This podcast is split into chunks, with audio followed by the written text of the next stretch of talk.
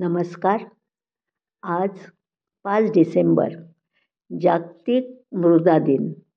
कल्याणी बापट यांनी यावर खूप सुरेख लेख लिहिला आहे लहानपणापासून आईबाबांच्या काटकसरी वृत्तीचा आणि उत्कृष्ट नियोजनाचा मनावर नकळत पगडा हा बिंबवला गेला.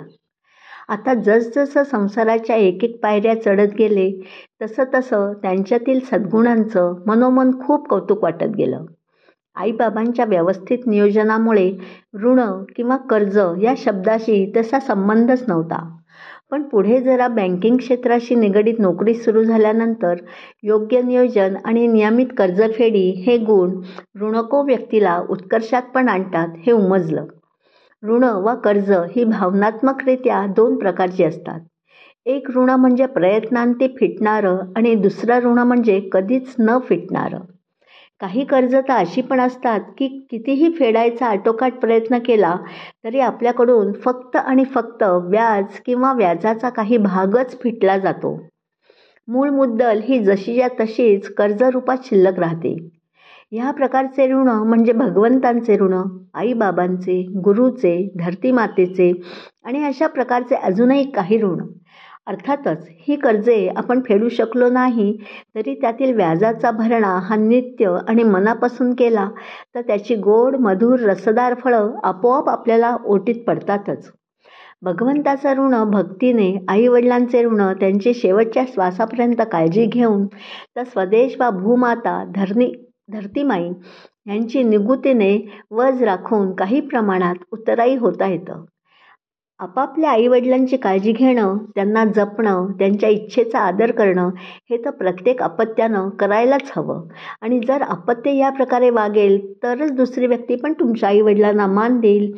हेही तितकेच खरे. आज मृदा दिन. काळ्या मातीशी धरणी मातीशी ऋणानुबंध अगदी जन्मापासून. माहेरी पण शेती होतीच आता सासरी पण स्वतःची शेती आहेच. त्यामुळेच मातीशी घट्ट नाळ कायम जुळलेली. कदाचित या धरणी मातेच्या कृपेने आणि नात्याने पाय घट्ट जमिनीवर राहायला मदत मिळते. त्याचं महत्त्व कळतं ही तिचीच कृपा म्हणायची.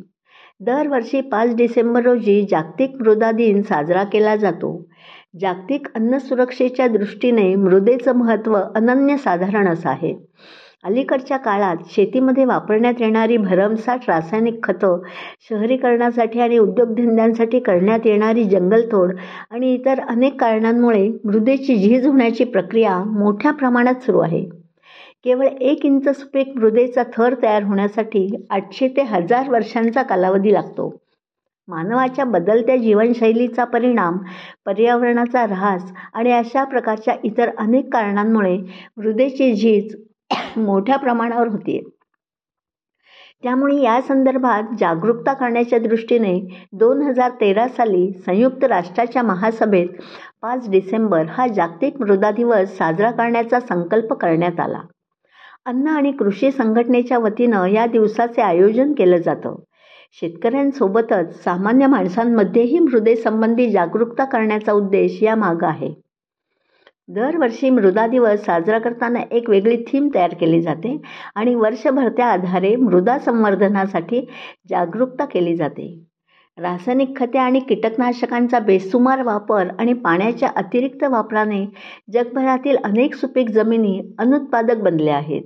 त्यामुळे मातीच्या जैविक गुणांचा ऱ्हास होत आहे. मातीच्या प्रदूषणात वाढ होत आहे. त्याचा परिणाम जगातील अनेक देशांच्या अन्नसुरक्षेवर झाल्याचं दिसून आलं आहे मृदेचं संरक्षण म्हणजे संपूर्ण जीवनसृष्टीचं संरक्षण. जगातील पंच्याण्णव टक्के अन्नधान्य मृदेच्या माध्यमातून येतं. तसेच मृदेत पृथ्वीवरील एकूण सजीवांपैकी पंचवीस टक्के सजीव आसरा घेतात. फळे भाज्या आणि अन्नधान्याची गुणवत्ता ही मातीच्या गुणवत्तेवरून ठरते. सध्या या मृदेच्या संवर्धनासमोर हवामानात होणारे बदल अस्थिरता यामुळे मोठं आव्हान उभं केलं आहे. मृदा प्रदूषण टाळायचं असेल प्लॅस्टिकचा वापर कमी केला पाहिजे. त्या ठिकाणी पर्यावरणपूरक उत्पादनांचा वापर करायला हवा. आपल्या वाया जाणाऱ्या खाद्यपदार्थांचं खत तयार करून त्याद्वारे सुद्धा मृदेच्या पोताचा स्तर उंचवता येतो. आयुष्याच्या उत्तरायणात शेतीशी जास्त ऋणानुबंध जुळावेत आपल्याकडून तिची सेवा घडावी तिने सुद्धा आरोग्यासाठी पोषक असे सकस धान्य फळफळावर भाजीपाला पुरवावा हीच परमेश्वराकडे विनंती.